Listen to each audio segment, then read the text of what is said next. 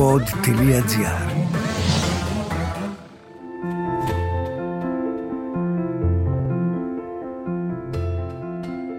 Σκέφτομαι πόσα πάρεμε όταν φτάσει έχουμε πει σε ανθρώπους που μπήκαν σε τρένα, αεροπλάνα, ακόμα και σε ταξί.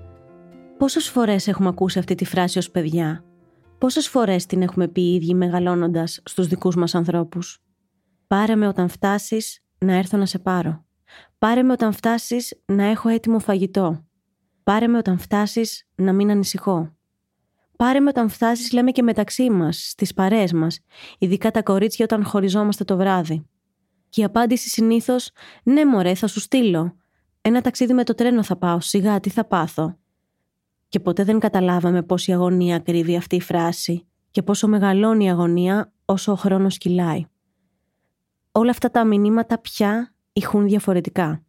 Γιατί την 1η Μαρτίου κάποιοι δεν πήραν απάντηση, κάποιοι δεν έφτασαν σπίτι τους, κάποιοι δεν έστειλαν, δεν τηλεφώνησαν. Για 12 λεπτά περίπου 20 25 χιλιόμετρα, το τρένο τους και αυτοί μαζί κινούνταν σε πορεία θανάτου. Κανείς τους δεν το γνώριζε. Άλλαζαν θέσεις και βαγόνια για να βρουν τους φίλους τους. Μοίραζαν τραπουλόχαρτα για να περάσει η ώρα ή άκουγαν μουσική και απομονώνονταν στις σκέψεις τους.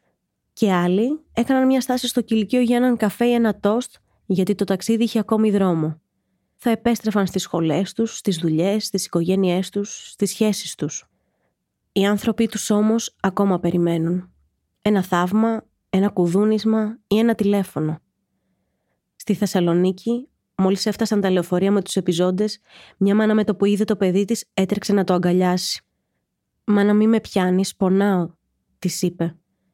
Από τα τραύματα δεν μπορούσε να αντέξει ούτε μια σφιχτή αγκαλιά. Άλλες λιγότερο τυχερές μανάδες ψάχνουν να βρουν τους αγνοούμενούς τους. Έξω από τα νοσοκομεία εκτιλήσονται σκηνές αρχαίας τραγωδίας. Δώστε μου ό,τι βρείτε, ό,τι υπάρχει, ό,τι έμεινε από το παιδί μου για να μπορέσω να το θάψω, λέει μίας παράζοντας. Δείξτε μου ό,τι μπράτσα βρέθηκαν να δω το τατουάζ του. Μια άλλη φωνής σπαραγμού και απόγνωσης.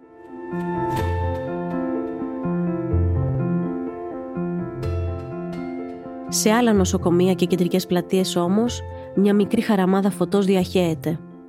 Δεκάδες άνθρωποι σειραίουν στις έκτακτες αιμοδοσίες που έχουν στηθεί. Περιμένουν υπομονετικά για ώρες, πολλοί υποκαταρακτώδη βροχή. Και όσοι δεν πρόλαβαν, ακολουθούν τα ίδια βήματα και την επόμενη μέρα, δημιουργώντας ένα πέταλο αλληλεγγύης. Εξάλλου, μόνο αυτό έχουμε, ο ένας τον άλλον. Θα περιμένουμε μέχρι να δώσουμε, αλλά τι να πούν οι γονείς που περιμένουν στην αναμονή στα νοσοκομεία για να μάθουν αν είναι ζωντανά τα παιδιά τους; Λένε. Και στα σχολεία τα παιδιά δεν τρέχουν, δεν παίζουν, δεν γελάνε στους διαδρόμους. Αποχαιρετούν τα παιδιά που δεν έφτασαν ποτέ στο σπίτι τους. Στέλνουν μηνύματα με τα σώματά τους. Στα προάβλια σχηματίζουν τις λέξεις, τις φράσεις, αυτά που όλοι μας νιώθουμε. Θλίψη, οργή, έγκλημα, όλοι φθαρτοί και αναλώσιμοι. Και ένα αγωνιώδες «έφτασες» που ακόμη αιωρείται και οι τύχοι τους να έχουν γεμίσει με τα μηνύματα που δεν πρόλαβαν να στείλουν τα παιδιά. Μαμά, πέσε ξεκουράσου. Θα σου στείλω όταν φτάσω. Σ' αγαπώ. Θα μιλήσουμε μετά. Σε λίγες ώρες θα είμαι εκεί. Σκέφτομαι τα παιδιά που δεν έφτασαν και όλους όσους θα τα περιμένουν για πάντα. Ο χρόνος παγωμένος και η φροντίδα μετέωρη. Πάρε με όταν φτάσεις, σε περιμένω.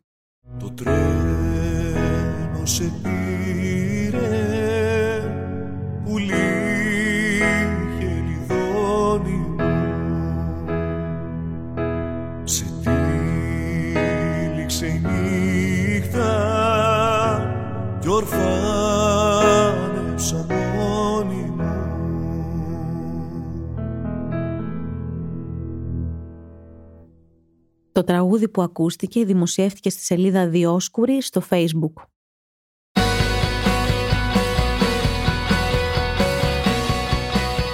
Ήταν το podcast «Τι φάση» σήμερα με τη Μαριάννα Χιονά. Στους ήχους ο Μάριος Πλασκασοβίτης. «Τι φάση» Ειδήσεις και δηλώσεις που προκαλούν τον προβληματισμό, το γέλιο ή και τον θυμό μας. Μία προσωπική ματιά στην επικαιρότητα με την υπογραφή των ανθρώπων του pod.gr.